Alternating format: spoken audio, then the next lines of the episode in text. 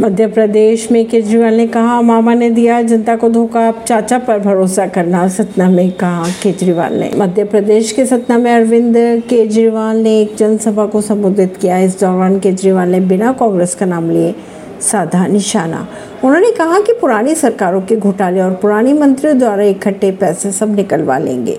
केजरीवाल ने यह भी कहा कि मध्य प्रदेश में एक मामा है, उन्होंने भांजे भांजियों को धोखा दे दिया, लेकिन अब मामा पर नहीं, चाचा पर भरोसा करना। परवीन सिंह, नई दिल्ली से।